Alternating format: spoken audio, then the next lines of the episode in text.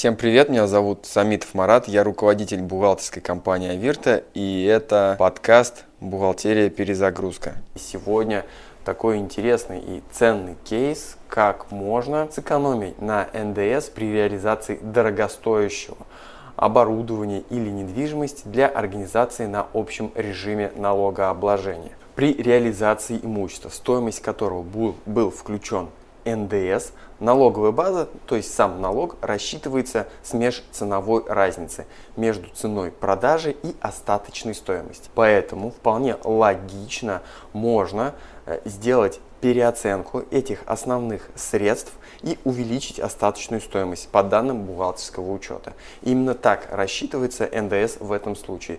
Такие требования прописаны в налоговом кодексе, пункт 3 статьи 154 налогового кодекса. При этом это абсолютно легальный способ экономии на НДС. Даже Минфин не против и в своих письмах указывал на то, что именно данные бухгалтерского учета используются для а, расчета НДС с межценовой разницы.